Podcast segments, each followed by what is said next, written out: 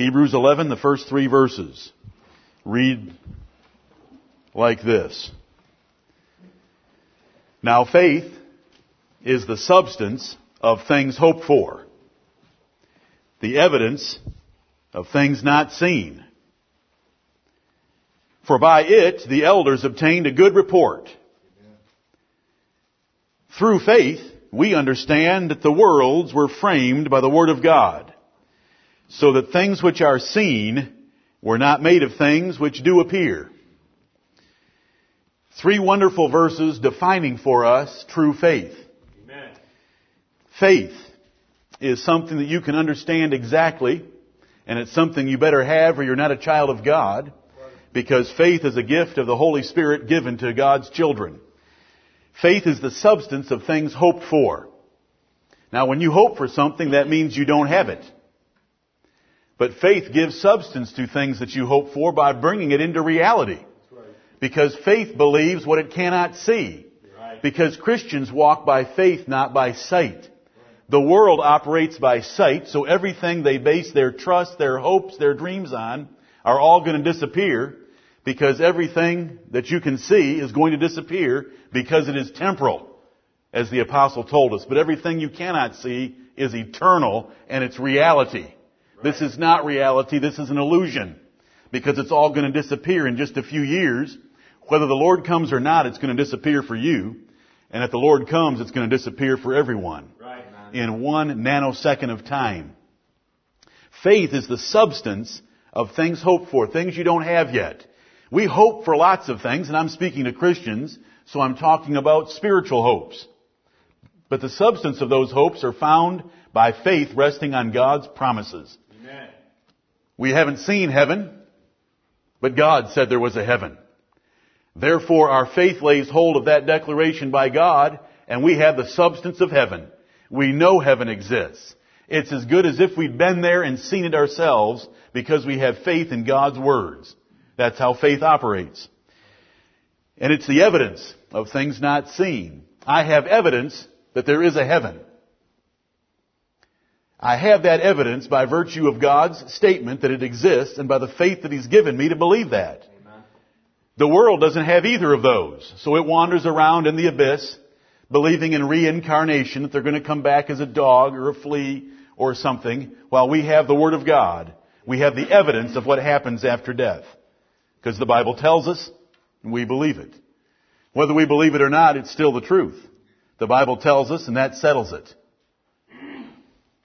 For by it the elders obtained a good report. These are the elders of the church under the Old Covenant, and the book of the, the chapter 11 of Hebrews describes those elders and all that they accomplished in pleasing God. And how did they accomplish all those things? By the faith they had. They had to make decisions and step out by faith in ways that you and I do not have to. But they did it. And from Abel, he's the first man of faith that God takes any notice of. Right. Abel, running on down to David and Jephthah and Gideon and others, they stepped out and did great things by faith because the greatest men in the world have been men of faith. They operated in a way that pleased God and showed themselves superior to all other men by having confidence in things God had said. Faith will make you great. If you're weak in faith or you lack faith, then you're going to be weak whenever you face any difficulties. And it goes on to tell us more about faith in verse 3 by saying, through faith we understand. Now, it doesn't just say through faith we believe. It says through faith we understand in that true faith, resting on God's description of some or all things, is understanding. And it goes on to describe here understanding something that no one has ever seen. And that is the creation of the world, which was spoken into existence by God's words, and so that the things which are seen were not made of things which do appear. That means the visible things that we see were not made of visible things. There was nothing but God. And He created everything out of nothing, and we understand that. We don't just believe it, we don't just know it, we understand it. Because God told us how it happened, and our faith believes every word He said. Through faith, the elders obtained a good report. May the Lord bless us through faith to obtain a good report ourselves. And the only true report that we want is a report from heaven. Well done, thou good and faithful servant. And we do that through faith. May the Lord bless us this day to have our faith increased. That if God said it, that settles it. Right. If God promised it, it's going to come to pass. Amen. If the Bible describes it, it's a certainty. Right. And let's rest there and despise and defy anything to the contrary, whether it's spoken by one man or all men. Right. Do you have that kind of faith? That no matter what all men would say, if the Bible says the opposite, you go with the Bible without a shadow of a doubt, without a moment of staggering, without the consideration of one of their arguments. If God said it, that settles it. Shut up. Amen.